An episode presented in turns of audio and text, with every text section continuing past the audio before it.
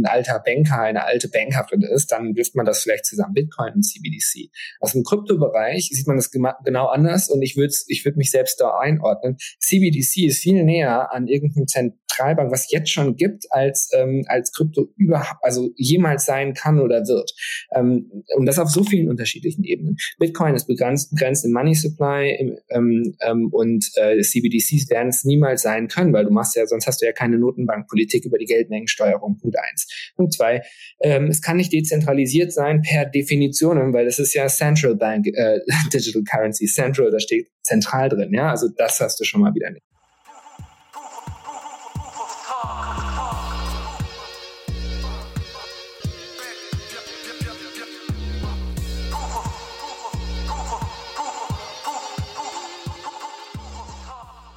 Herzlich willkommen zum Proof of Talk Blockchain Podcast. Mein Name ist Alex und unsere Mission ist es, euch den Einstieg in die Welt der Blockchain zu erleichtern. Wir sprechen einmal wöchentlich mit Experten aus den Bereichen DeFi, NFTs, Metaverse und mehr. Auch heute fallen wir wieder zusammen ins Crypto Rabbit Hole. Diesmal ist zu mir bei Gast Julian Grigo von der Solaris Bank. Hi Julian, schön, dass du da bist. Hi Alex, freue mich eingeladen zu sein. Voll gerne. Ähm, du bist äh, einer der DeFi-Götter da draußen sozusagen. Also immer wenn ich irgendwas in die Richtung lese, fällt früher oder später dein Name und Leute sagen mir, wow, er hat was darüber gesagt, er hat was darüber geschrieben. Und deswegen haben wir dich eingeladen, weil wir ein bisschen äh, geresearched haben und es total interessant fanden, was du machst, gemacht hast und was vor allem auch deine Vision ist, äh, long term. Vielleicht kannst du kurz erzählen, wie du ins Blockchain Crypto Rabbit Hole gefallen bist. Ja, äh, sehr gerne. Also vielen Dank für die schmeichelnden Worte. Mir noch gar nicht so aufgefallen. ähm, aber äh, ja, also was ich auf jeden Fall bin und für mich beanspruche zu sagen, dass ich ein äh, großer Krypto-Enthusiast bin. Und ähm, aber mal sehen, wie viel Impact man dann über seine Zeit so auch entwickeln kann. Ähm, Ziel ist es auf jeden Fall jetzt hier bei der Solaris Bank ähm, die ähm, Crypto Mass Adoption voranzutreiben. Ich glaube, dafür sind wir ganz gut positioniert. Aber deine Frage war ja, wie ich da überhaupt zu kam. Und ähm, ich hole mal ähm, weit aus, nicht zeitlich, aber ähm, also sozusagen nicht in der Art oder ach scheiße, das ist auf jeden Fall Okay, ähm, ich äh, hole kurz aus, ähm, wie ich ins Krypto Rabbit Hole gefallen bin. Ähm, ich bin eigentlich Psychologe, habe im, im Master Psychologie ziemlich viele Praktika gemacht im Finanzbereich. Das fand ich super spannend, weil man dann plötzlich als ähm, Psychologe in einem der großen Türme in Frankfurt war und äh, ja, einen ganz anderen Teil der Gesellschaft kennenlernen konnte. Ähm, und was ich sofort an Finance cool fand, war, dass es so eine Art äh, Backbone of the Economy ist. Ja, also ähm, ich weiß nicht hier, du machst das über ähm, Senka, ähm, die Podcast-Aufzeichnung, ähm, dahinter steckt ein Payment, du bezahlst dafür. Ja, ähm, wenn wir in Urlaub fliegen, ähm, dann zahlen wir irgendwie über eine Kreditkarte unseren Flug. Ähm, wenn wir ein, ein Haus kaufen, haben wir einen Kredit und und so weiter und so fort. ATMs werden von Banken aufgestellt und so weiter. Ähm, das heißt, Finanzwirtschaft hat ja im Prinzip eine ganz ganz zentrale Rolle in unserer Gesellschaft, aber auch für uns persönlich individuell. Das fand ich spannend und dieses Interesse ist auf jeden Fall geblieben. Ähm, was allerdings mehr und mehr erodierte, war der Glaube daran, dass das Ganze in die Vielseitigkeit der Gesellschaft auch sich abbilden lässt über ein zentralistisches System, ähm, wie nämlich das mit dem Banking ist. Ähm, nicht nur die Zentralbank, die sozusagen das Geld selber kontrolliert, ähm, ähm, die ähm, vor allen Dingen die Menge des Geldes, sondern eben auch die Banken. Also wer darf überhaupt Geld anfassen für Dritte, also Einlagen entgegennehmen? Unternehmen, äh, um es technisch auszudrücken, das sind nur Banken. Diese wiederum bekommen eine Banklizenz, die zentral vergeben wird und so weiter. Das alles hat seine absolute Berechtigung und in dem System, in dem wir leben, muss es auch so sein. Ähm, Compliance ist extrem wichtig für das, was wir bei der Solaris Bank tun. Ich bin allerdings davon überzeugt, dass es hier einen Paradigmenwechsel geben wird, äh, und muss, der zu einem noch besseren System führt.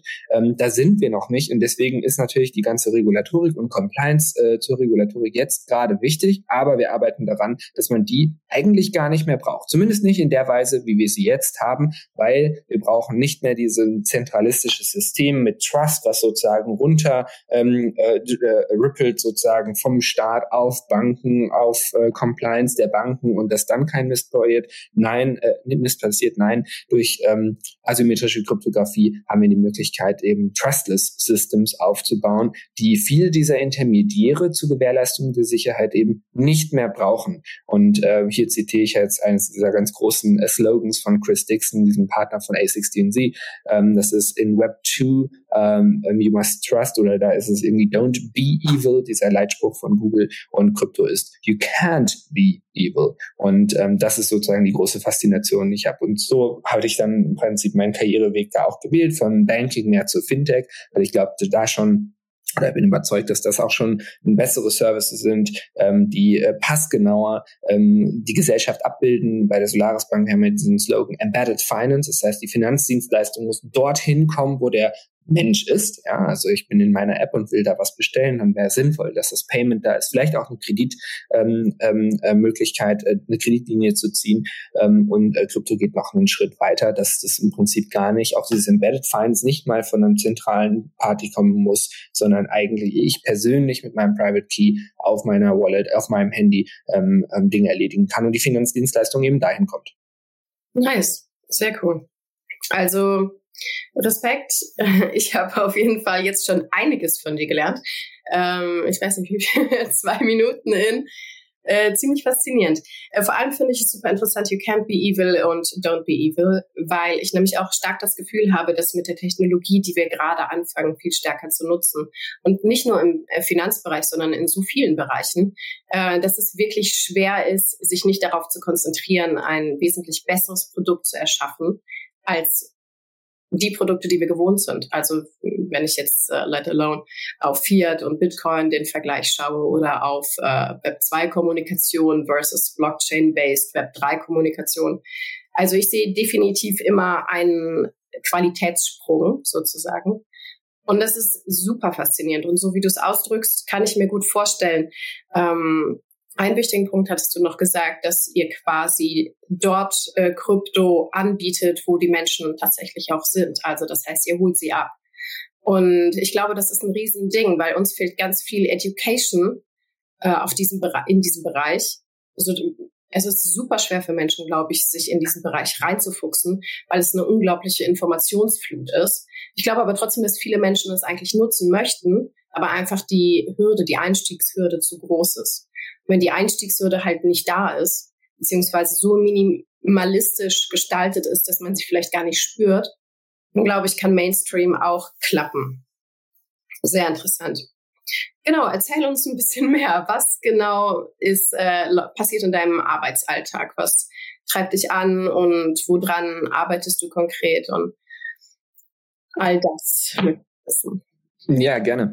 Ähm, vielleicht da dann kurz einmal erklären, was wir bei Solaris machen und was vor allen Dingen nicht, ja. Ähm, man, man kennt so im B2B-Bereich Solaris ganz gut. In der deutschen und europäischen Fintech-Szene, Bankenszene äh, sind wir ein gesetzter Name.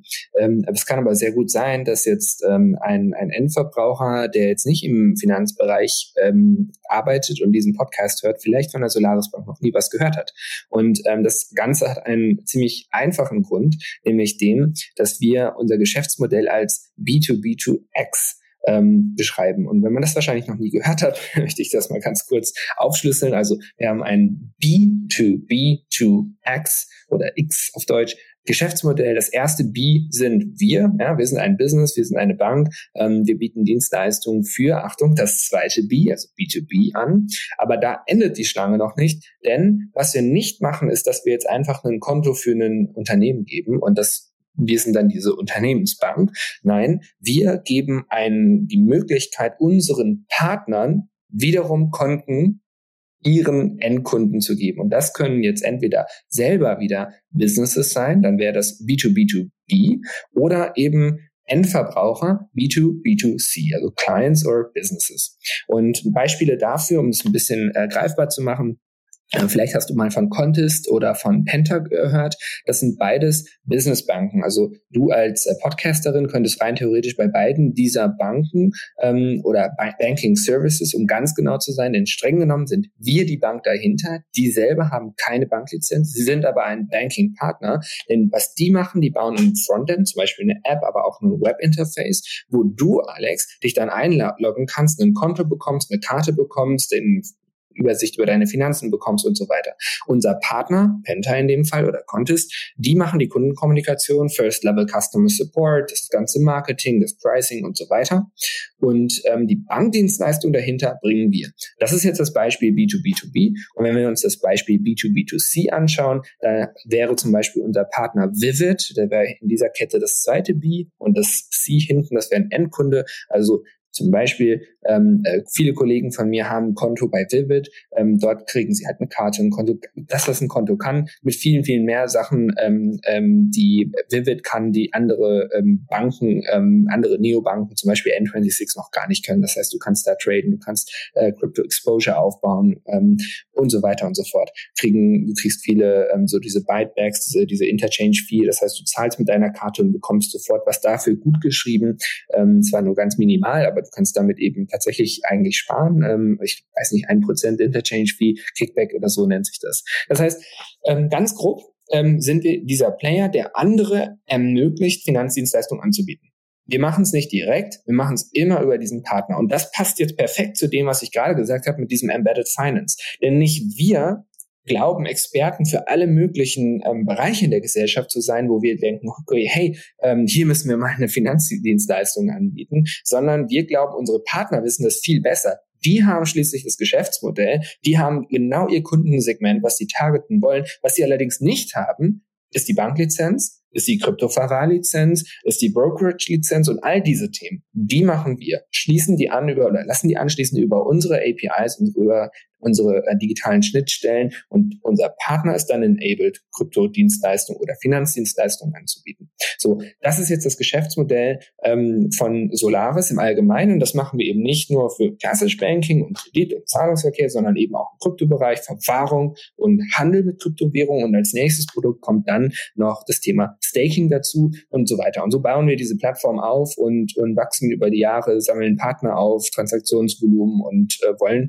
somit Achtung, das nächste, der nächste Slogan, um, the backbone of the European crypto economy werden, weil wir davon überzeugt sind, dass du all diese Dienstleistungen eigentlich brauchst, um wirklich ein vollumfängliches Kryptoprodukt anzubieten. Von KYC auch begonnen, auch dafür haben wir ähm, ähm, Schnittstellen. Also KYC heißt Know Your Customer, das heißt, der Kunde muss ja durch das Geldwäschegesetz in Deutschland oder Englisch äh, europäisch IMLD 5 oder 6, äh, Anti-Money Laundering Directive, ja, ähm, identifiziert werden. Auch diesen Service bringen wir mit. Das heißt, möchtest du morgen eine eigene Krypto-Neobank aufbauen, Alex, würde es für dich komplett ausreichen, wenn du mit uns partnerst, wenn du selber dein Frontend hinstellst ähm, und du würdest im Prinzip komplett von vorne bis hinten enabled werden, genau das anzubieten, mit den Lizenzen, mit der Technik und so weiter.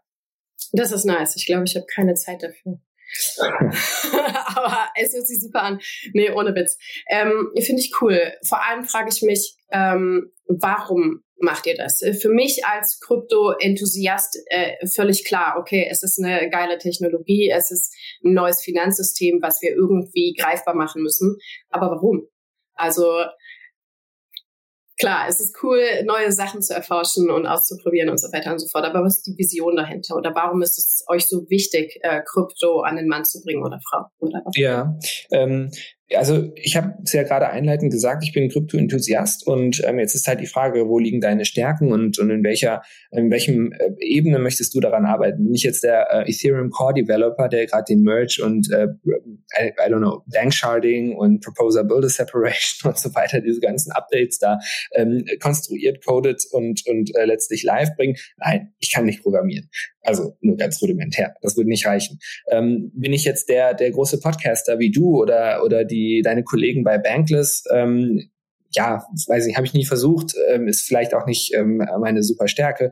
Ähm, und so fragt man sich halt, okay, was kannst du tun, um diese Krypto ähm, Mass Adoption voranzutreiben? Und ich glaube, ähm, mit Solaris hat man, kann man einen wahnsinnigen Hebel entfalten. Weil wenn du dir mal anschaust, die Probleme, die ähm, egal ob es ein DeFi-Protokoll ist oder eben ähm, innovative ähm, Unternehmer in dem Bereich, naja, die kommen schnell an, eine, ähm, an einen Punkt, dass sie sagen, wir brauchen einen Service von extern. Zum Beispiel, was ein von der BaFin akzeptiertes, wenn ich jetzt mal nur auf Deutschland schaue, ja, von der BaFin akzeptiertes Identifizierungsverfahren ist. Da gibt's etablierte Player, das baust du nicht so schnell nach, das sind alles äh, zertifizierte Prozesse, das heißt, das holst du dir rein.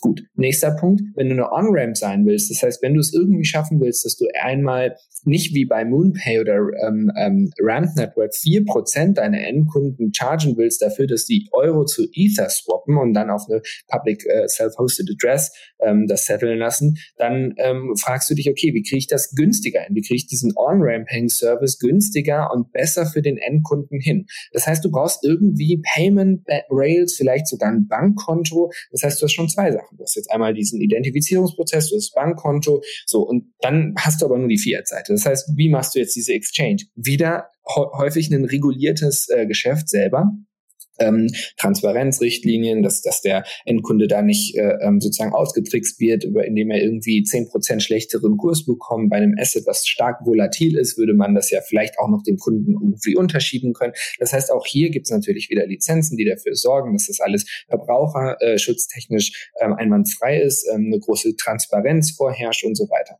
Dann hast du solche Sachen wie ähm, IT-Risiken. Ähm, ja? Also jetzt noch gar nicht zwingend im Kryptobereich selber mit der Verwahrung, was natürlich ein eigenes Thema ist, sondern ähm, schau dir mal das Thema an, äh, Zwei-Faktor-Authentifizierung. Das mag vielleicht manchmal nervig sein, wenn man im Internet jetzt was bestellt und bei der Kreditkarte jetzt einen zweiten Faktor braucht. Das, viele beschreiben das ja als UX-Killer, weil die Bedienerfreundlichkeit, Bedienungsfreundlichkeit runtergeht, ja. Aber auf der anderen Seite schützt das davor, dass wenn dein Handy geklaut wird und du deinen Facial Recognition nicht machen kannst oder deinen Fingerprint, äh, zweiten Faktor, dass du ähm, ähm, gestohlen wirst. Ja, und oder dass es zum Beispiel auch sogenanntes Internal Fraud gibt. Ja, also sogar bei, wenn selbst wenn wir wollten, äh, unsere Endkunden betrügen wollten, ja, könnten wir es nicht, weil wir diesen zweiten Faktor nicht haben. Das heißt, das sind sozusagen Sicherheitsinfrastrukturen, die da aufgebaut sind und so weiter. So und jetzt gehen wir in den Kryptobereich. Ja, wir haben die Kryptowährung. Wie machst du das sicher? Du willst auch gegen Internal Fraud absichern, wenn du einen Dienstleister hast. Wie sicherst du dich gegen den ab, der dich äh, möglicherweise betrügen möchte und so weiter?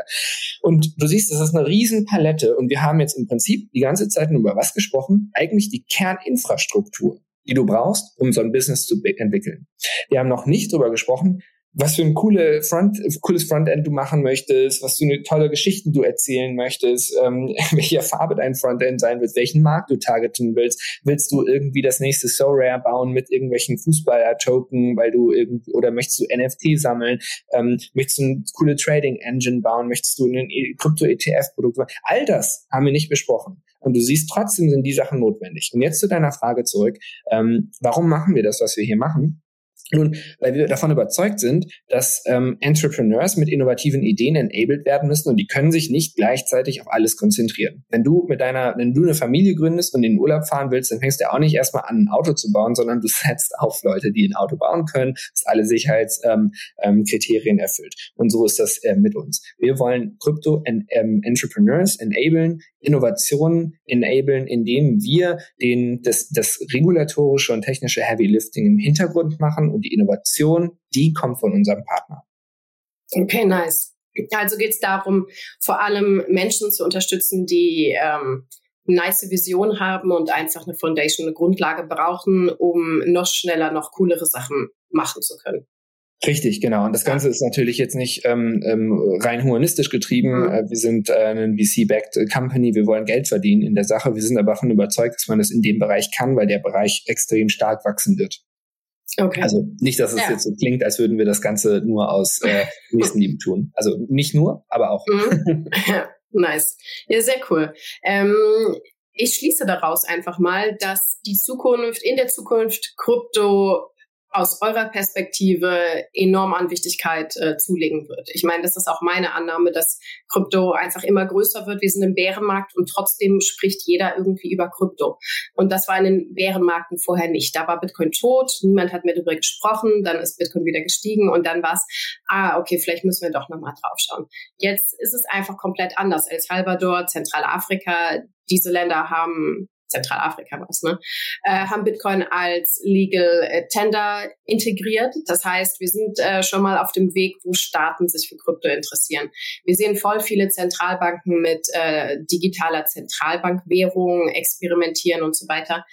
Und vor allem glaube ich, dass mittlerweile so viele Menschen auf Blockchain-Technologie aufmerksam geworden sind, dass im Bärenmarkt richtig viel Innovation stattfindet, weil man einfach nicht gamblen kann. Es ist super boring für die ganzen Gambler da draußen. Das heißt, es ist die Zeit für Leute, die echt Bock haben, was mit der Technologie äh, an den Start zu bringen. Wir sind jetzt im Bärenmarkt. Äh, ich weiß nicht, wann der nächste Bullenmarkt anfängt. Vielleicht in einem Jahr, in zwei Jahren, I don't know. Aber dann kann ich mir richtig gut vorstellen, dass das, was ihr anbietet, einen noch größeren Run bekommt, weil es einfach nicht mehr wegzudenken ist. Und immer mehr Menschen brauchen diese Grundlage, um ihren ganzen Kram zu pushen. Jetzt ist meine Frage, was denkst du, was jetzt in den nächsten ein bis zwei Jahren in Krypto passiert, vor allem in Bezug auf Deutschland, Innovation? Und äh, einfach Finanzsektor. Deutschland ist, glaube ich, gar nicht so weit, was ähm, digitale Zentralbankwährungen angeht. Klar, es geht so in Richtung digitaler Euro, aber es ist in China sind sie halt, glaube ich, schon viel weiter, obwohl China, glaube ich, gerade beschlossen hat, auf eine ähm, ist nicht selber zu programmieren, sondern diese Aufgabe an eine dritte Partei abzugeben oder so. Was ich auch ziemlich interessant fand, weil damit ist es ja eigentlich klar, okay, wir können es nicht, Knowledge äh, liegt außerhalb des Staates offensichtlich in dem Punkt. Mm, ich sehe in Deutschland oder in Europa halt auch ein paar Bestrebungen, dass Blockchain-Technologie in Finanzen wichtiger wird, egal in, in welchem äh, Gesicht es sich dann zeigt, also ob es eine Stablecoin ist, äh, digitale Euro-Stablecoin, whatever. Also das heißt, Krypto ist da, um zu bleiben, definitiv. Wie siehst du es? Was, äh, wo geht die Entwicklung hin? in dem Bereich und warum ist ähm, Massenadaption so mega wichtig aus deiner Sicht? Ähm, das ist ein bisschen ähm, rekursiv, glaube ich. Also Massenadap also ist Massenadaption wichtig. Ich glaube, die Innovationskraft, die durch Krypto kommt, wird äh, unweigerlich dazu führen, dass die Massen drauf springen.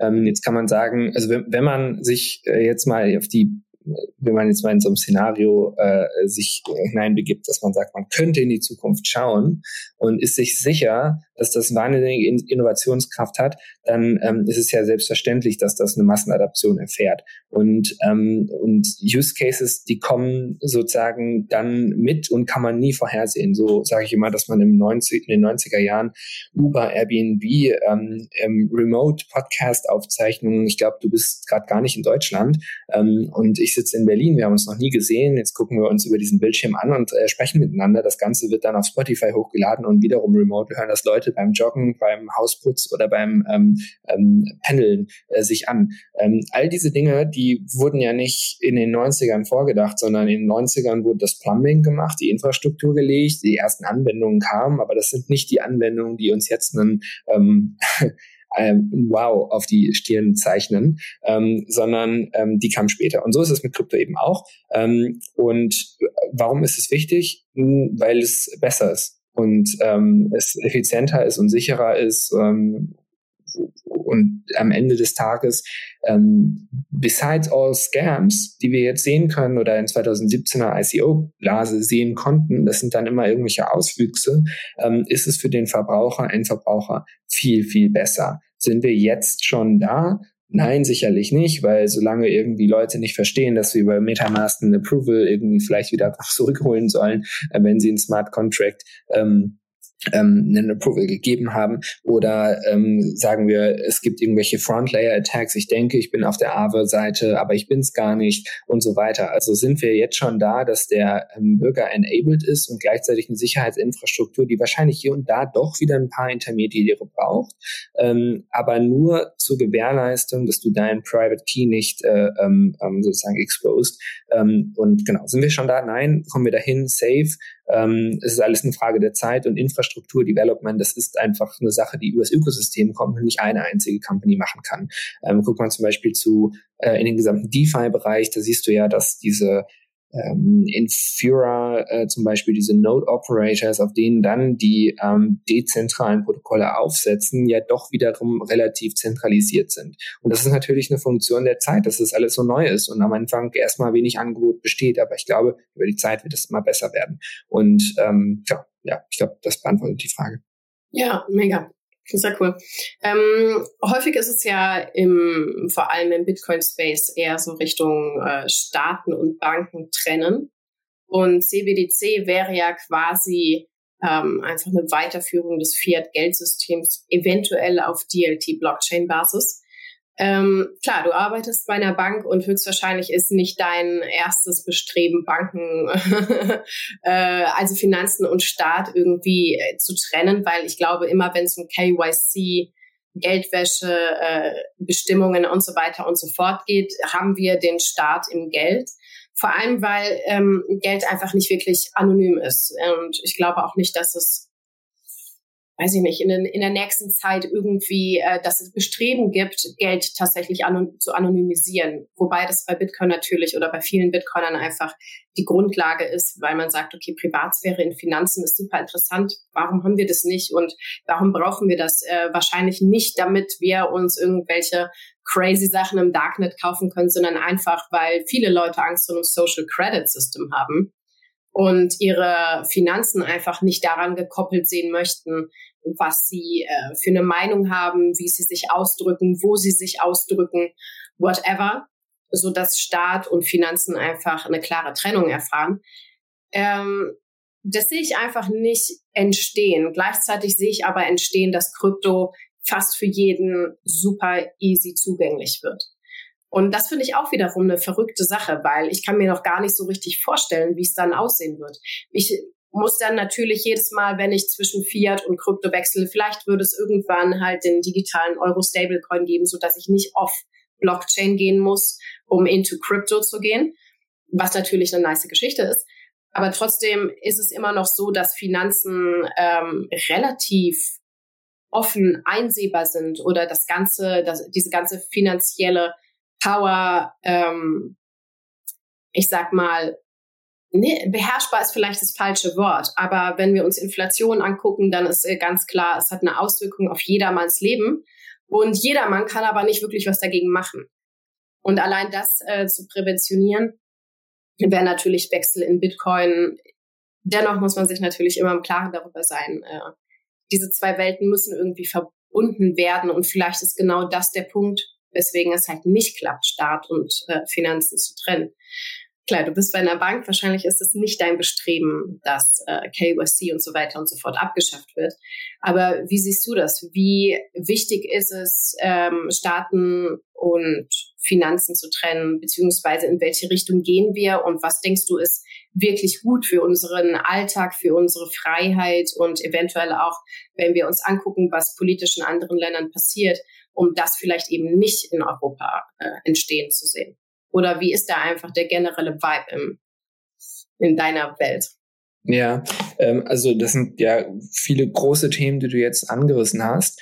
Ähm, und jedes davon, glaube ich, muss man ähm, in seiner Komplexität äh, ähm, äh, also würdigen und deswegen sehr nuancenreich äh, hier sp sprechen. Ähm, ein Beispiel zum Beispiel ist ja die Frage, was, also du sagst die Inflation, ähm, einige libertäre Politiker gehen ja dazu über zu sagen, Inflation ist, ist äh, Raub am, I don't know, Volk oder was? Ja, ich ähm, unterschreibe ähm, das. ja, ich find's, ich find's, ja, ich find's schwierig, weil was ist denn die Alternative? Mhm. Ähm, wenn du eine Zeit von zehn Jahren hast, wo du Sorge hast von der Deflation. Und ich glaube, du kannst dir vorstellen, was eine Deflation makroökonomisch bedeuten würde. Wenn die Leute wissen, okay, ich mache meine Ausgabe in drei Jahren, dann kriege ich mehr dafür, ähm, als wenn ich heute mein Auto kaufe, die Brücke baue oder den Handwerker meine Fenster machen lasse dann ist es, äh, glaube ich, leicht ausmalbar, dass das keine gute Alternative ist. Das heißt, das ganze Money Printing ähm, war vielleicht alternativlos. es ist wahrscheinlich sehr unbeliebt, äh, in, im Crypto-Space das zu sagen.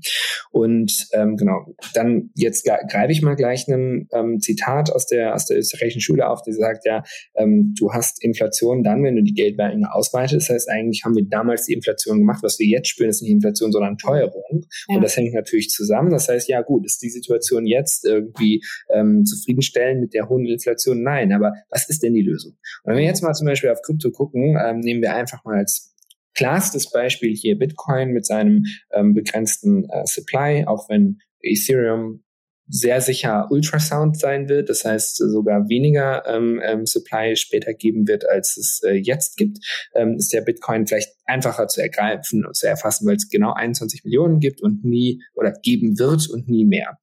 Ähm, wie machst du denn da finanzielle äh, Stimuli? Wie ölst du da irgendwie den Repo-Markt, damit äh, Banken ähm, weiterhin Kredite untereinander vergeben? Wie ähm, ölst du den ähm, ähm, Corporate äh, Finance Bereich, dass Banken Unternehmen Kredite vergeben. Wie rettest du vielleicht ganze Volkswirtschaften, die ähm, ohne Stimuli vielleicht in, also wirklich destabilisiert werden, ähm, in möglicherweise Bürgerkriege abdriften und, und Co. Ja, was ist denn die Alternative, die Bitcoin hier anbietet?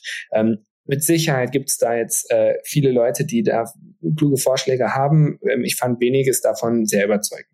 Ähm, und äh, das zum Beispiel, das ist der eine Punkt, ja, ähm, den du gerade aufgegriffen hast. Jetzt zoome ich noch mal ein bisschen raus und würde dieses, dieses ganze, diese Gemengelage ähm, Krypto versus Fiat auch noch mal ähm, separieren und, und wo ist da CBDC einzuordnen. Ich glaube, aus einem, aus dem Fiat-Bereich ähm, wenn man Kryptowährungen hört, denkt man, also wenn man jetzt, sagen wir mal, ähm, ein alter Banker, eine alte Bankerin ist, dann wirft man das vielleicht zusammen, Bitcoin und CBDC. Aus dem Kryptobereich sieht man das genau anders und ich würde ich würd mich selbst da einordnen. CBDC ist viel näher an irgendeinem Zentralbank, was jetzt schon gibt, als, ähm, als Krypto überhaupt, also jemals sein kann oder wird.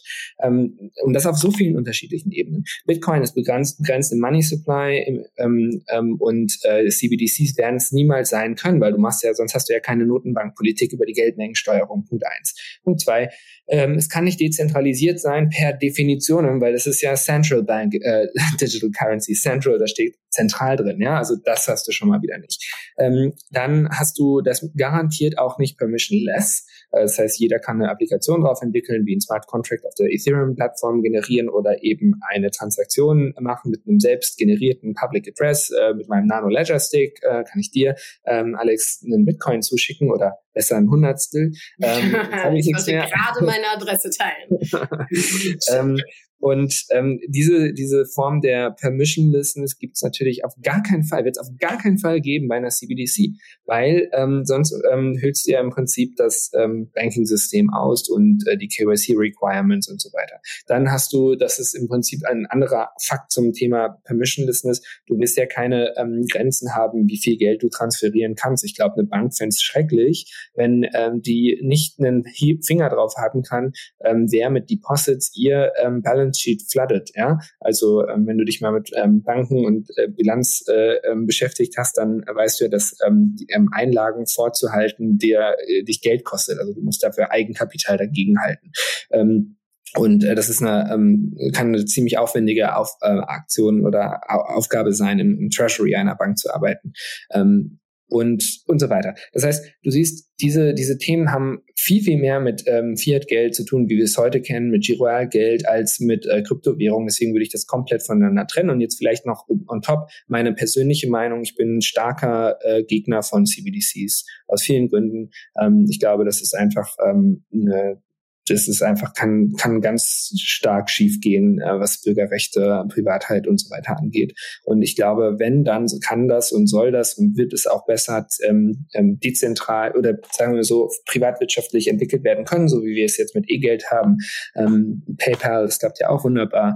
Ähm, und äh, schau dir ähm, Circle mit USDC in den USA an, die ja jetzt auch mit einem Euro-Stablecoin hier aktiv werden wollen. Ähm, ich glaube, das sind die Lösungen, äh, die wir brauchen. Äh, da hast du dann die Innovation Innovation drin, weil du willst es ja auch programmieren ha haben für dann die irgendwelche Supply Chains, Machine-to-Machine Payments und so weiter. Da ist definitiv ein Use Case für CBDCs, gar keine Frage. Aber ähm, die sollen dann bitte nicht von der Zentralbank ähm, erstellt werden, sondern das sollten eher Stablecoins auf Crypto-Rails sein, die ähm, gepackt sind an den Euro, meinetwegen über einen regulierten Zugang, dass du halt die Issuer von ähm, Euro-denominierten Stablecoins reguliert sind und die immer beweisen müssen, dass sie auch die richtigen Reserves haben, um den Pack aufrechtzuerhalten und so weiter. Ähnlich wie es eben, ähm, wie wir es in der Debatte rund um Tether in den USA beobachten können und ähm, USDC wahrscheinlich weitestgehend äh, sehr compliant umsetzt. Sowas haben wir in Europa noch nicht, zumindest noch nicht so trusted. Wenn das kommt, ich glaube, das wird ein Innovationssprung. Ist das in irgendeiner Weise vergleichbar mit Ether oder Bitcoin? Not at all. Ja, trotzdem, trotzdem nice äh, zu sehen, in welche Richtung es geht. Und vor allem glaube ich, dass äh, wir in der westlichen Welt viel zu wenig darüber nachdenken. Also der Durchschnittsbürger macht sich, glaube ich, wenig Gedanken darüber, wie privat oder dezentral die Währung ist, die er nutzt oder sie, whatever. Ähm, und ich glaube ganz stark, wir sehen viel mehr Adaption in ähm, außerhalb der westlichen Welt, weil Menschen einfach äh, darauf angewiesen sind, jetzt eine Alternative zu finden. So schlimm ist es bei uns mit der Inflation einfach nicht, dass wir jetzt schon sagen müssen, okay, ähm, unser Geld ist eigentlich gar nichts mehr wert. Äh, wir müssen jetzt eine Alternative nutzen. Äh, zum Beispiel weiß ich, dass in Venezuela gab es einen Journalisten, seine Frau war schwanger und äh, die Inflation war so verrückt, dass er sich von seinem Fiat-Geld nicht hätte einen normalen Aufenthalt in einem Krankenhaus leisten können. Glücklicherweise war Bitcoin zu dem Zeitpunkt so hoch, dass er, ähm, ich glaube, nicht, nicht mal einen ganzen Bitcoin verkauft hat und sich dann äh, den Aufenthalt in einem privaten Krankenhaus leisten konnte für die Geburt. Und das ist einfach nicht nur inspirativ, sondern ich finde, da zeigt es auch, dass wir einfach die Notwendigkeit nicht haben. Es geht uns super, super gut und trotzdem passiert natürlich hier viel Innovation. Aber im Vorgespräch hast du mir einen super wichtigen Satz gesagt, dass wir das nicht nur für uns machen, sondern dass wir außerhalb der westlichen Welt auch hingucken müssen und mitdenken müssen. Und das finde ich super interessant, weil da sehen wir natürlich, oder was heißt natürlich leider, äh, schon wie es noch schlimmer sein kann. Mm. Ich hoffe nicht, dass es in Europa ähm, mit der Währung oder mit Inflation so verrückt wird, dass wir sagen müssen, okay, wir müssen jetzt auf was anderes umsteigen, sondern dass es ein harmonisches äh, Wachstum nebeneinander gibt und äh, sowas wie Kombinationsmöglichkeiten, die äh, viele Vorteile bieten, aber keine, äh, kein Need, nicht den riesen Nachteil, so dass man gezwungen ist, es zu nutzen. Was ist deine Sichtweise auf das Thema? Weil ich denke, Adaption wird auch immer getrieben von einem Need und den Need haben wir gerade nicht, dass wir alle into Crypto gehen müssen. Vielmehr sehe ich die Chance, dass Be Your Own Bank zu einem Movement wird, was, äh, wo Menschen wieder mehr Verantwortung für sich, ihr Leben und alles Mögliche nehmen, ähm, übernehmen. ja, ähm, ich glaube, wir, also welches, welche welches Need hat der erste Pers Personal Computer ähm, gelöst? Bei dem du irgendwie, weiß ich nicht, ich hatte ihn nicht, das war vor meiner Zeit, aber äh, wahrscheinlich noch irgendwie über Command Line irgendwas machen musstest oder durftest. Ähm, welches Problem der Menschheit hat das gelöst? Gar keins. Erstmal nicht, ne? Genau. Es war eine Plattform, ja. auf der du innovativ sein konntest. Mhm. Das Internet. Welches Problem hat das Internet jetzt für Average Joe gelöst für deine Eltern, Alex, und meine Eltern, als das irgendwie gerade in der Masse sozusagen auch in den 90ern kam? Welches Problem hat es gelöst? Hat erstmal Probleme erstmal, geschaffen. Ja, genau. Das ist irgendwie, man hat so das Gefühl, man braucht das, aber man wusste auch nicht wofür. Ja. Und das E-Mail-Schreiben dauerte länger als das Postschreiben. Außerdem wusstest du gar nicht, ob dein Empfänger schon eine E-Mail-Adresse hat. Und wann er dann reinguckt, kommt äh, der Brief, der damals auch noch täglich ausgeliefert wurde, der war äh, da ziemlich äh, wahrscheinlich effizienter. Also wenn du es so wirklich end-to-end -end betrachtest für denjenigen, der jetzt irgendwie gerade da reinkommt. Ähm, und deswegen jetzt Krypto ähm, daran in der Breite daran zu messen, ob es ein Problem für ähm, meine Nachbarn hier in Berlin löst, ähm, ist, glaube ich, falsch. Wir müssen es ähm, viel mehr als infrastrukturelle Plattform ähm, ansehen, auf der tausende Use Cases entstehen können, schon entstanden sind und viele von denen für gewisse Nischen tatsächlich schon ein Problem lösen oder eine at least ähm, eine extrem interessante, attraktive ähm, Alternative darstellen. Zum Beispiel dem ähm, Bereich ähm, NFTs und Kunst. Ähm, ja, oder Trader. Ähm, man würde ja sagen, also man kann sich immer hinterfragen, irgendwie ist Trading, Aktienhandel, kurz, kurzfristiges Halten von Aktien und Verkaufen. Ist das eine gesellschaftlich wichtige Aufgabe, die hier gemacht wird? Ich glaube zum gewissen Grad schon, weil Effizienz der Märkte, Arbitrage, äh, äh, Differenzen werden weggehandelt und so weiter. Ähm, deswegen, da, da, philosophisch oder politisch kann man da lange darüber diskutieren. Was aber ein Fakt ist, das machen schon Leute seit Jahrhunderten Und das machen sie jetzt halt auch in Krypto. Und in Krypto gibt es halt viel, viel mehr ähm, ähm, Spaß dabei, weil es so viele neue Token gibt, unterschiedlichste Exchanges, äh, centralized sowie auch decentralized. Dann hast du irgendwelche Short Liquidation, äh, sorry, ähm, äh, Liquidation Calls und Margin Calls auf den Lending-Plattformen wie Aave Maker Compound, ähm, auf die du dich, auf die du dann ähm, bei einer Auktion äh, wetten kannst und und so weiter. Du kannst das Ganze im, im, im wie so ein MEV-Bot äh, untersuchen und sehen, wann was liquidiert wird und versuchen diese zu erwartende Arbitrage-Opportunity, die morgen entsteht, wenn es irgendeinen Margin-Call gibt, äh, weghandeln kann und so weiter. Was ich damit sagen will, ähm, in diesem Bereich gibt es definitiv schon Use Cases für ähm, gewisse Gruppen. Ob das jetzt in der Masse so gegeben sein muss, ist ein anderes Thema. Du zielst da jetzt gerade auf das Thema ab äh, mit dem Journalistenbeispiel. In Venezuela war es, glaube ich, ähm, dass es für ähm, vor allen Dingen, wenn man jetzt nicht nur innerhalb der westlichen Welt auf irgendeine Nische wie Kunstsammler oder Trader schaut, sondern ähm, breiter ähm, schaut auf die Welt und äh, da das Thema Remittances anspricht oder Hyperinflation Countries, da ist natürlich die Volatilität von Bitcoin wahrscheinlich ein Witz. Ja. Vor allen Dingen, ähm, klar, das, der Bitcoin-Kurs, ähm, das sind, ähm, wenn man jetzt mal rauszoomt auf die letzten zwölf Jahre eben, ähm, dann ist es schon ein ziemlich zackiger Kurs, aber die Zacke geht nach oben, ja. Und ähm, es gibt auch gegen den Euro, wenn man das sozusagen, also hat der Bitcoin ja nur gewonnen, wenn man auf 10, 12 Jahre schaut. Kurzfristig ist die Volatilität natürlich nicht zu unterschätzen, aber auch hier gilt das wahrscheinlich nur für stabile westliche Währungen und weniger für, für sehr, sehr volatile, eigentlich immer nur nach unten ähm, rauschende Währungen, ähm, siehe türkische Lira oder viele Staaten äh, oder viele we staatliche Währungen in ähm, Südamerika. Und für diese Leute ist es natürlich ein toller Inflation Hedge. Und mhm. äh, deswegen die Debatte in Deutschland, wenn man mal wieder irgendwas in der Zeitung liest, warum Krypto ja überhaupt gar keinen Sinn ergibt, ähm, ist natürlich eine sehr, sehr pers deutsche Perspektive, eine sehr pessimistische Perspektive, die dann auch wiederum nur auf das Feature Trading und Krypto als ein Asset schaut, aber noch gar nicht rechtfertigt oder noch gar nicht ähm, ähm, die, die ähm, Technologie dahinter honored, wie heißt es auf Englisch, auf Deutsch, ehrt oder, mhm. oder berücksichtigt. Ja. Und ähm, genau, und, und geschweige denn Sachen wie der ETH-Merge, ja, also die, diese drei, die drei Features, ähm, die, die drei Ereignisse, die im Prinzip fin aus finanzieller Perspektive jetzt wahrscheinlich am, wann ist es, 14., 15. September europäischer Zeit ähm, stattfinden werden. Erstens wird ETH, äh, ähm, ETH ESG compliant, Zweitens ist es ein Triple Halfening im, im Sinne von, im Sinne des Supplies, der sozusagen eingeschränkt wird. Und äh, drittens ähm, hast du eine 7,5 Milliarden Euro Cell Pressure Reduction. Äh, das heißt, äh, Ether im Wert von 7,5 Milliarden, ähm, ich habe Dollar, Dollar, nicht Euro, ähm, ähm, wird, äh, wird weniger verkauft werden müssen von Minern, die damit ihre ähm, Fiat-Expenses decken müssen.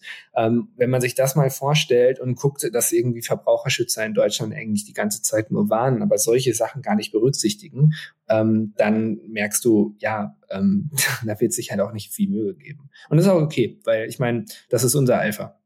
Ja, Finde ich cool, dass du sagst, man muss sich da auch keine Mühe geben. Nicht jeder muss sich da Mühe geben. Finde ich cool. Ähm, ich habe das Gefühl, äh, Crypto ist vielleicht sowas wie eine Sandbox. Manche Sachen in dieser Sandbox sind schon ziemlich geil. Nicht für jeden, aber für viele. Und manche Sachen ähm, können wir uns noch gar nicht vorstellen, die dort entstehen werden. Mhm. Was ist euer Satoshi Nakamoto-Effekt? Für mich ist äh, der Satoshi Nakamoto-Effekt so ein bisschen das, was Bitcoin liefert und was vielleicht eine andere Währung nicht liefert. Vielleicht so ein bisschen die Genialität hinter der Vision, ähm, ohne zu wissen, ob es wirklich klappt, aber all in zu sein für the change und für ähm, vielleicht eine bessere Zukunft oder whatever. Und ich kann mir gut vorstellen, nach dem, was du alles erzählt hast und was wir schon alles besprochen haben, du hast eine ziemlich klare Vision und du hast eine ziemlich durchdachte Haltung zu Krypto, was möglich ist. Äh, es ist ein riesen Innovationshorizont da, würde ich fast behaupten, aus deiner Sicht. Ähm, was ist der Effekt, auf den ihr abzielt und wo du darauf hinarbeitest und äh, was dich irgendwie antreibt, das Ganze weiterzumachen? Ich weiß, wir haben schon ganz viel über sowas gesprochen, aber vielleicht noch mal ein bisschen spezifischer. Ja, ähm, wenn du im regulierten Bereich arbeitest, dann siehst du, wie viel ähm, Ressourcen auf, ähm, auf ähm, Aspekte des Geschäfts, auf Risiken ähm, ähm, verwendet werden. Ich sage nicht verschwendet, verwendet, weil, weil es sein muss, weil es überall Angriffsszenarien geht, äh, gibt in einem System, in einem Trusted System, in einem zentralisierten System, wo du eine, wo du Vertrauen verliehen bekommst, mit einer Lizenz ein Geschäft zu machen, ähm, wo dann der Bürger eben vertrauen darf und sollte, dass alles compliant abläuft, dass die ähm, Funds are SAFU, ja, dass die Einlagen sicher sind ähm, und so weiter. Das heißt, dieses System erfordert natürlich extrem viel Oversight, intern, extern, durch die Aufsicht, im gewissen Maße auch durch Medien, die auch ähm, hier und da ähm, die Finger in die Wunden legen äh, müssen und sollten und auch oft tun. Ähm, das, das System ist halt aufwendig. Mhm. Es muss so sein, wie es ist, wahrscheinlich in weiten Strecken, ähm, aber es ist extrem mühsam auch, wenn du eigentlich mit einem guten, mit einer guten Intention ein innovatives Produkt bauen möchtest. Und in Krypto ist das anders. Es ist nicht komplett äh, nicht der Fall. Es ist nicht so, dass man keine Oversight braucht. Da, gerade da, wo wieder Trusted ähm, Intermediaries kommen, ähm, ähm, ist es natürlich extrem wichtig. Schau dir mal an äh, das Thema Terra finde ich ein falsches Beispiel, weil das hat es letztlich gemacht, was es machen sollte. Es hat technisch einwandfrei funktioniert. Es hat den Pack verloren. Das war vorhersehbar. Es gab eine Downward Spiral und so weiter. Ähm, das war Open Source Code. Jeder konnte das so sehen und ähm, da war der Trust auf dem Social Layer. Ja, da war das nicht, dass irgendwer eine, ähm, eine, eine Treasury geplündert hat. Aber wenn du dir anguckst, zum Beispiel ähm, Three Arrows Capital, ja, der Hedgefonds, der wegen seiner Reputation Vertrauen hatte. Also Menschen, äh, Geldgeber wie Genesis hatten Vertrauen zu Three Arrows Capital, weil die sagten, hey, ähm, das ist doch, das ist doch hier der, ähm, wie hieß der, Suzu, ne? Und Kylie Davis, glaube ich, waren die beiden Gründer. Ähm, die wissen ja, was sie machen. Suzu ist immer auf, auf ähm, Twitter und auch noch gleichzeitig hat er seinen coolen äh, Podcast mit dem Hasu, Uncommon Core, kann ich nur empfehlen, sehr stark, äh, inhaltlich und technisch. Ähm, den vertrauen wir, trauen wir jetzt, denen geben wir jetzt eine Milliarde ähm, un, uncollateralized. Ich glaube, so war das in etwa, was Genesis da gemacht hat. Und ähm, tja, irgendwie haben sie ihr, ähm, ihre Liquidation Calls nicht hinbekommen, waren overleveraged, die Kursen äh, gefallen, ähm, das Collateral war weniger wert, die sind in tausende Short Liquidations gekommen. Und was passiert? Ähm, sie sind hops gegangen und mit ihnen, und, und dann gab es eine riesen Ansteckungsgefahr und, und viele sind mit ihnen äh, abgeschmiert oder haben zumindest Riesenlöcher in die Bilanzen ähm, gerissen. Das Ganze ist deshalb da, weil man jemandem vertraut hat, dem man nicht vertrauen konnte. So, das ist die zentralisierte Welt. Das ist vielleicht irgendwo im Krypto-Ökosystem, weil da gehandelt wurde mit Krypto-Assets, aber das ist zentralisiert. Three Arrows Capital war kein Smart Contract mit Open Source, den jeder prüfen konnte. Der war nicht auf der Blockchain. Das war eine Company, die Versprechen gemacht hat, die sie nicht halten konnte.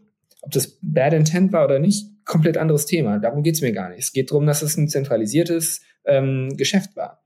Und wenn du jetzt anschaust, ähm, was, was Code bringt und, und ähm, echte dezentralisierte Protokolle. Und ja, wir sind gerade am Anfang und vieles muss man noch bessern und gerade die ganze Debatte rund um Tornado Cash und äh, der vorauseilende Gehorsam von vielen DeFi-Entwicklern und deren Frontends, die jetzt diese OFAC Sanction Screening auch machen und gewisse ähm, ähm, Public Addresses nicht mehr interagieren lassen mit ihrem Frontends, Frontends wohlgemerkt, nicht Smart Contracts, die da drunter liegen, ähm, dann, dann ist, ist man vielleicht auch, wie gesagt, da noch ganz am Anfang. Aber grundsätzlich brauchst du dieses Vertrauen gar nicht. Das meint man mit trustless. Das heißt nicht, es ist nicht, es ist vertrauenslos, sondern du hast gar nicht die Notwendigkeit zu vertrauen.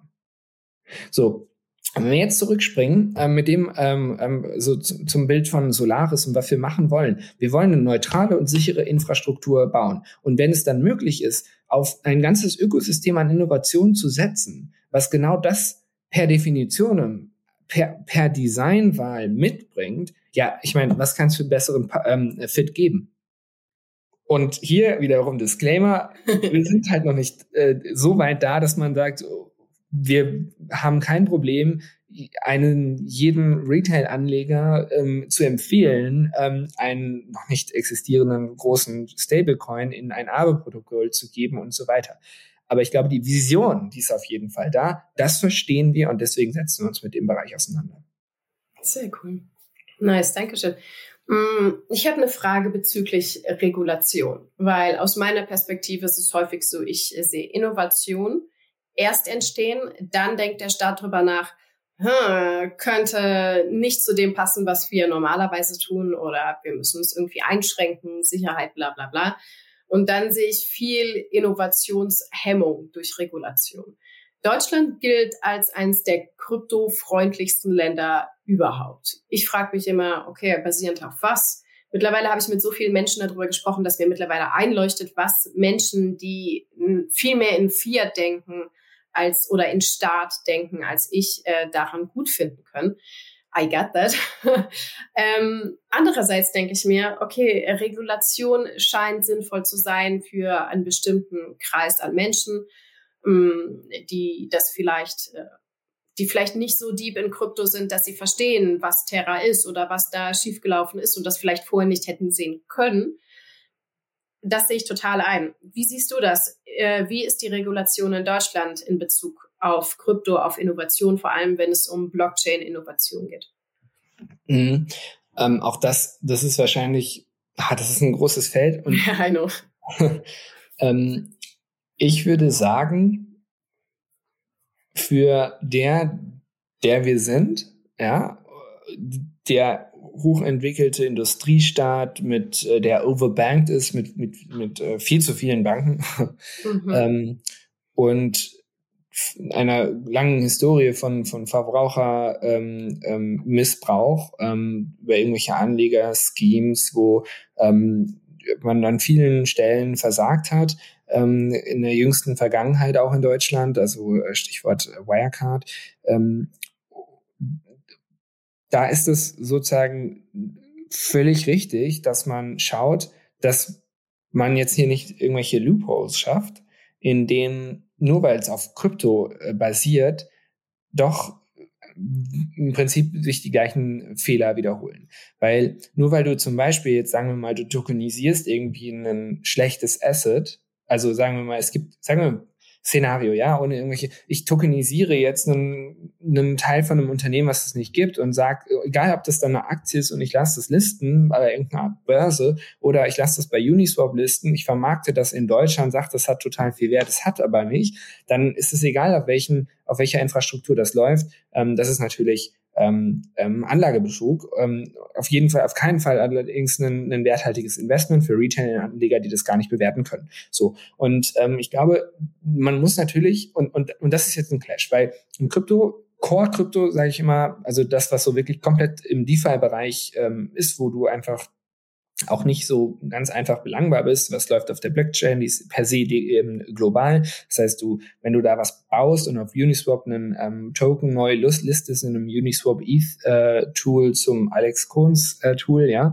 ähm, äh, Pool, dann ähm, und das dann plötzlich in den USA vertrieben wird, dann hast du natürlich sofort einen rein theoretischen Clash mit allen möglichen Jurisdiktionen. Und ähm, das in dem aus einem Kern DeFi-Bereich heraus ähm, hast du natürlich in Deutschland wahrscheinlich mehr Regeln als in irgendeinem ähm, in sich entwickelnden Staat. Und deswegen ist der Clash halt erstmal als sehr groß empfunden. Ähm, aber ähm, also ich glaube, da, daher kommt viel dieser, dieser, oh, Deutschland ist so streng und so weiter. Ja. Ähm, wenn du jetzt aber mal schaust, was getan wird, um die Adaption voranzutreiben, ähm, in einem sicheren Setting, dann ähm, sagt dir ja sicherlich die Krypto-Verwahrlizenz was, ähm, die wir, ich glaube, 2019 im Bundestag, äh, da war jetzt war ich noch in meinem alten Job als Lobbyist beim Bitkom, habe den Fintech-Bereich geleitet und wurde als Sachverständiger in den ähm, Ausschuss, ähm, in ich glaube, das war es, ähm, ja, in dem Finanzausschuss, also ich glaube vor der dritten Lesung oder vor der zweiten Lesung im Bundestag, dann im Plenum, ähm, wurde über diese Kryptoverwahrlizenz ge, ge, äh, diskutiert. Äh, da war ich dann eingeladen, habe dann ähm, sozusagen die Meinung, die konsolidierte Meinung der Bitkom-Mitglieder vertreten und ähm, witzigerweise, wie das äh, Schicksal so spielt, bin ich jetzt eben genau in so einem Kryptoverwahrer und arbeite für den und genau. Was damit also geschaffen wurde, Natürlich wieder so ein Lizenzding, wieder natürlich irgendwas Zentralistisches. Allerdings natürlich im, im Umfeld von Solaris Bank einer ähm, Company, die natürlich diese Massenadaption treiben kann. Und diese Kryptoverwahrlizenz hat uns diese Sicherheit gegeben, die juristische Sicherheit, dass man sowas machen kann. Und da siehst du, dass wir natürlich schon ganz gut und früh aufgestellt sind, äh, das zu lösen. In, in vielen Städten, äh, im, im Staaten in Europa bist du noch nicht so weit. Alle warten jetzt auf Mika, äh, Market in Crypto Assets, ähm, das dann sozusagen einen harmonisierten Approach ähm, liefern wird. Nice. Kannst du kurz erklären, was sich durch Mika ändern würde und könnte? Ja, ähm, also gerade das Thema ähm, Kryptoverwahrung für Dritte, also sozusagen der Zentralisierung, so ich, ich vergleiche das immer ein bisschen mit Banking, ja. Du darfst ja jetzt nicht Einlagen von Leuten, äh, von deinen Nachbarn entgegennehmen ähm, und denen versprechen, also das kann man im kleinen Bereich machen. Kannst du mir den Zehner morgen wiedergeben oder ich möchte ins Meer springen und halte ihn mal bitte fest. Das ist sicherlich kein Problem, wenn du es kommerziell betreibst, im großen Umfang dann schon. Und äh, das hat wiederum seinen Sinn, weil dir vertraut man plötzlich, was ist, wenn du damit einfach weggehst. So und das Gleiche machst du halt in Krypto auch. Du hast sagst, okay, ihr seid, ähm, ihr geht hier groß mit dem kommerziellen Angebot, liebe Solaris Bank, an den Markt und wollt Kryptowährungen verwahren dann ähm, wollen wir allerdings, dass ihr ähnliche, also dass ihr, dass das ganze Thema sicher ist. Punkt. Und das dekliniert sich natürlich in alle möglichen unterschiedlichen ähm, Facetten durch. Und ich glaube, Mika geht da noch weiter, behandelt auch den Handel mit Kryptowährungen und so weiter. Das ist ein ziemlich großes ähm, ähm Reformpaket, ein ziemlich großes neues Gesetz, ähm, was, glaube ich, äh, drei einzelne Podcasts ähm, ähm, rechtfertigen würde, in dem jeweils nicht ich eingeladen werden sollte. das ist ja schon mal ich auch nicht übrigens. Aber du kannst die guten Fragen stellen, Alex. Ja, das weiß ich nicht. Bei dem Thema bin ich mir wirklich unsicher, ob ich genug Interesse an Regulierung habe, um da die richtigen Fragen zu stellen. Ich glaube, ich wäre eher diejenige, die dann zwischendurch reinruft, buy your Bitcoin KYC free. okay. I don't know. oh, das habe ich ähm, doch, das wäre vielleicht wirklich mal interessant, äh, eine Gegenüberstellung von Bitcoin KYC Free People und was mhm. macht Mika? Einfach super extremistisch. Ah, ja, da, hätte ich, da hätte ich, ja, stimmt. Da hätte ich eine Frage, vielleicht kannst du mir das beantworten. Bei oh. KYC frei, ne? Also ich sehe das ja, wenn wir zum Beispiel ähm, ähm, oder im Kryptomarkt, das siehst du ja auf Twitter, wenn du Leute hast, die Krypto OTC verkaufen wollen, ja, also wo wirklich sozusagen Delivery Risk, sagen wir, du hast einen Bitcoin, ich habe Geld, ich gebe dir, wir, wir, treffen uns physisch, du schickst mir den rüber und ich gebe dir das Geld. Ähm, dann ist das natürlich KYC-frei, cool. Ja. Ähm, ist mit Sicherheit auch in einem gewissen Maß absolut rechtlich zulässig. Ähm, wenn das jetzt nicht zwingend facilitiert wird über einen großen Player. Wahrscheinlich wird es dann wieder kompliziert. Aber ähm, mein Problem, was ich haben könnte, wäre ja, dass das Tainted Coins sind. Dass das Coins sind ähm, von einer iranischen Exchange, die auf einer Sanction List stehen, dieser UTXO ist, geht jetzt von dir zu mir über. Und wenn ich den jetzt auscashen will in 20 Jahren bei einer zentralisierten Exchange, die Sanction Screening macht on-chain, ja. dann ähm, habe ich ein Problem, das auszucashen. Und hier siehst du wieder, also ich will gar nicht sagen, ähm, KYC-freie Bitcoin kaufen ist nicht eine tolle Sache, aber du hast in gegebenes System, in dem wir sind, wenn du es nicht wieder KYC-frei weiterverkaufst, hast du das Problem, dass du das rein theoretisch nie auscashen kannst oder einen riesen Aufwand hast. Ja. Bis hin zu, du wirst, äh, das Ganze wird gesiezt und der ähm, einem Regulator übergeben und du siehst es halt nie wieder. Ähm, das sind die Risiken. Insofern, wenn du diesen Podcast mal machst, dann mhm. äh, höre ich mir das sehr, sehr gerne mal an. I try. Ich glaube, meine kurze oder meine zusammengefasste Meinung dazu ist, ich kaufe Bitcoin nicht, um das später wieder umzuwandeln. Das ist mein großes Ziel, das eben nicht zu machen, sondern das in dieser Währung zu lassen, weil ich viel mehr an Bitcoin glaube als an Fiat. Und ich glaube ganz stark auch daran, dass wir immer mehr Möglichkeiten haben, Fiat auszugeben. Plus glaube ich, äh, Coding. Ja, genau. Und dass ich einfach sagen kann, okay, das ist meine Altersvorsorge oder das ist die Altersvorsorge meines Kindes. Das sind die Studiengebühren für mein Kind. Und ich hoffe auch ganz stark, dass äh, wir irgendwann so weit sind, dass wir sagen, Bitcoin-Mixer sind eigentlich okay und es wird immer eine Lösung geben. Da bin ich halt auch super sicher, weil ich sehe, wie Coding funktioniert. Ich sehe, wie crazy die Community hinter Bitcoin steht und welche nicen drumherum Features entstehen. Ich glaube, es gibt immer eine Lösung. Und vor allem, wenn man ähm, all in ist, sage ich mal, und darauf vertraut, dass Bitcoin die finanzielle Zukunft sein wird, wird man schon seinen Ort finden, wo das machbar ist. Ich sehe viele libertäre äh, Gebiete entstehen, wo Bitcoin durchaus a thing ist. oder sagen wir, morgen fliege ich nach El Salvador, gehe nackt über die Grenze und habe nur meinen Bitcoin-Key im Kopf. Das dürfte hinhauen. Ich könnte mir da wahrscheinlich morgen irgendwas für Bitcoin kaufen, Haus, whatever. Und da würde ja noch nicht äh, ein Riesending draus gemacht, wo die Coins herkommen. Ich glaube, das wird zunehmen, dass wir gucken, okay, woher kommen die ganzen Coins? Dann wird aber auch, glaube ich, irgendwann klar, ey, DGS ist wirklich einfach ein riesen Mix-up aus Transaktionen. Deswegen bin ich ein großer Fan davon. Lass uns Bitcoin nutzen, untereinander vor allem und nicht um Produkte zu kaufen, sondern vielleicht um zu tauschen untereinander und untereinander mit Bitcoin ähm, zu, zu bezahlen, weil dann ist dieses Netz an Transaktionen so verrückt irgendwann. Wie wollen wir sagen äh, können, na, der war aber irgendwann mal vor 17 Jahren irgendwie in einem shady Umfeld unterwegs, der Coin. Ja, Dude, und danach und, und jetzt und ich glaube irgendwie, das wird sich lösen und ich glaube, ich persönlich ähm, akkumuliere nicht, um das jetzt nutzen zu können. Ich finde es super cute zu nutzen. Ich muss ehrlich sagen, darf man das öffentlich sagen? Naja, es gibt ja bestimmte Substanzen, die äh, in Deutschland illegal zu kaufen sind, die da, wo ich wohne, legal zu kaufen sind. Und das kann ich einfach über Lightning Network machen. Und je mehr meine Coins unterwegs sind und je mehr alle anderen Coins unterwegs sind und je mehr KYC-free Free Coins unterwegs sind, desto schwieriger wird es am Ende zu, zu sagen, ja, okay, das können wir jetzt alles nicht mehr nutzen. das ist so ein mhm. bisschen. Und vor allem glaube ich auch, dass ähm, das anonyme Netzwerk drumherum immer dichter wird. Und dann wird es sowieso ganz schwer sein, zu sagen, okay, die Coins, die vielleicht ein bisschen shady aussehen, weil irgendwann werden vielleicht ein Großteil der Coins shady aussehen. Um, ähm, ja. Also ich habe wirklich keine Lösung, ne? aber das ist so meine Perception, wo es vielleicht hingehen könnte.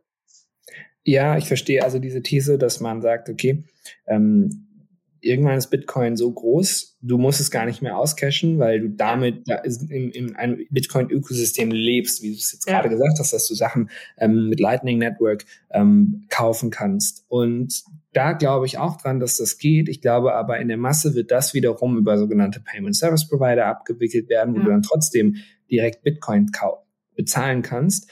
Die Annahmestelle aber schon wiederum ähm, Geldwäsche verpflichtete äh, Institution ist, die verpflichtet sein wird, äh, Sanction Screening zu machen, äh, On-Chain Monitoring zu machen und so weiter.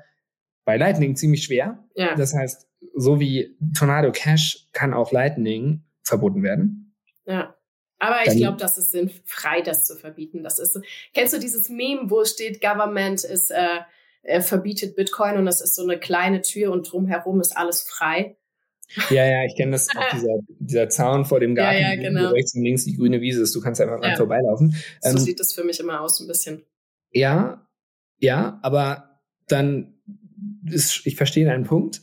Ich glaube aber, dass wenn es um Thema, zum Thema Terrorismusfinanzierung geht, dass du dann und, und sozusagen der Staat mit einem OFAC-Regime, du hast es gesehen, ich meine, OFAC ist eine Behörde in den USA, die Schockwellen über den gesamten Krypto, globalen Kryptomarkt sendet. Ähm, jeder, ähm, wir, wir schreiben jetzt lange Blogposts über das Thema Social Slashing. Ich weiß nicht, ob du den schon gelesen hast, hat gestern Eric Wall äh, veröffentlicht, super spannend, kann ich nur empfehlen. Ähm, also was im Prinzip Bitcoin damals ja auch hatte mit der User-Activated äh, Soft Fork und sowas könntest du natürlich bei Bitcoin auch machen. Das Problem ist allerdings, was wir in den zwei Wochen jetzt schon gesehen haben nach dieser OFAC-Maßnahme, dass alle möglichen DeFi-Protokolle Firmen selber ähm, Circle ähm, Stablecoins gefreezed hat und so weiter. Das heißt, jedes große Unternehmen, was eine Repräsentanz im, und jetzt, jetzt gehen wir hier wirklich in die libertäre Debatte rein, ja, was eine, eine ähm, Repräsentanz im Nation State hat, sei es, weil es reguliert ist oder auch einfach nur irgendwo ein Werksgebäude, was geseized werden kann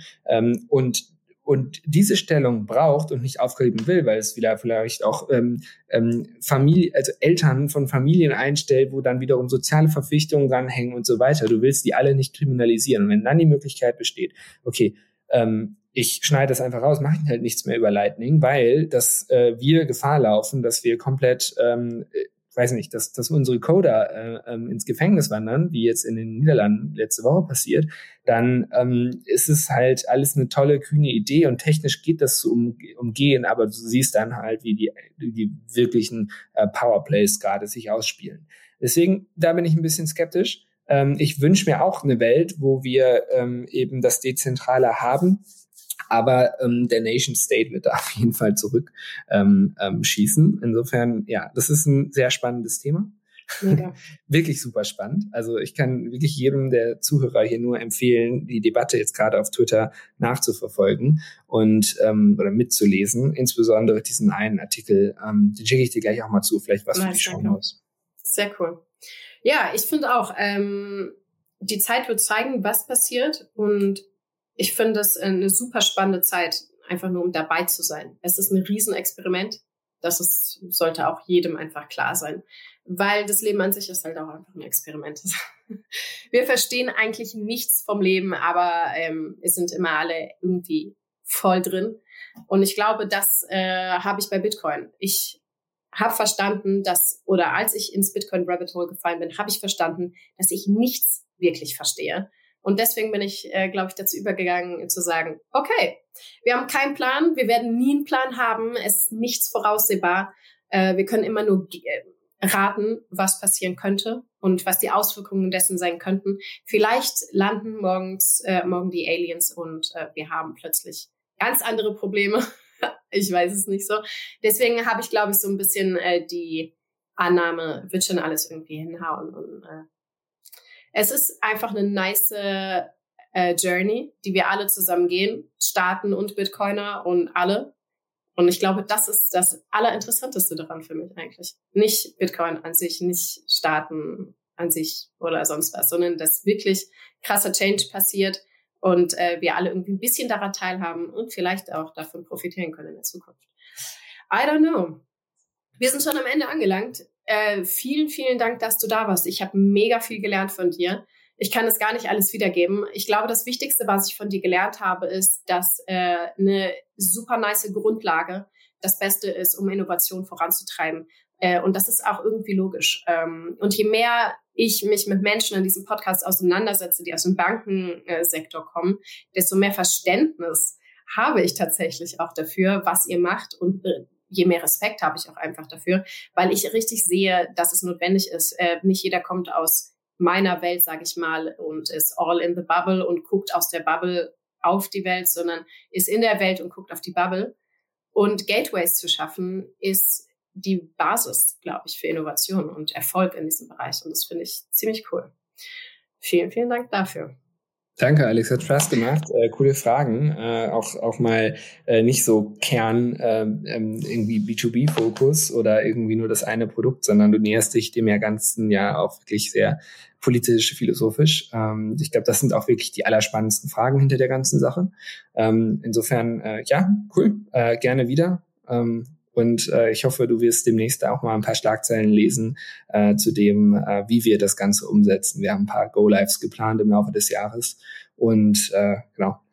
Sehr geil. Ich werde mich auf jeden Fall up to date äh, keepen, wollte ich sagen. Wie doof ist das denn? Ich werde mich auf jeden Fall auf dem Laufenden halten. Ja, nice. Okay, wo können unsere Zuhörer dich am besten stalken, wenn sie mehr über euch erfahren möchten, wenn sie up to date bleiben möchten mit dem, was ihr ähm, Ja, ich glaube, das Beste, also zu meinen persönlichen äh, ähm, Crypto-Takes ist ähm, Crypto, ähm, Twitter natürlich, also at Julian Grigo und äh, sonst ähm, auf LinkedIn. Und äh, wir bei Solaris Bank haben auch einen eigenen Blog und da veröffentlichen wir auch mal wieder was zu Krypto und da kommt demnächst auch was live. Also die drei Sachen, Twitter, LinkedIn as usual und dann auch äh, die Solaris-Seite. Supi. Vielen, vielen Dank. Dann enjoy your day und vielleicht bis irgendwann nochmal.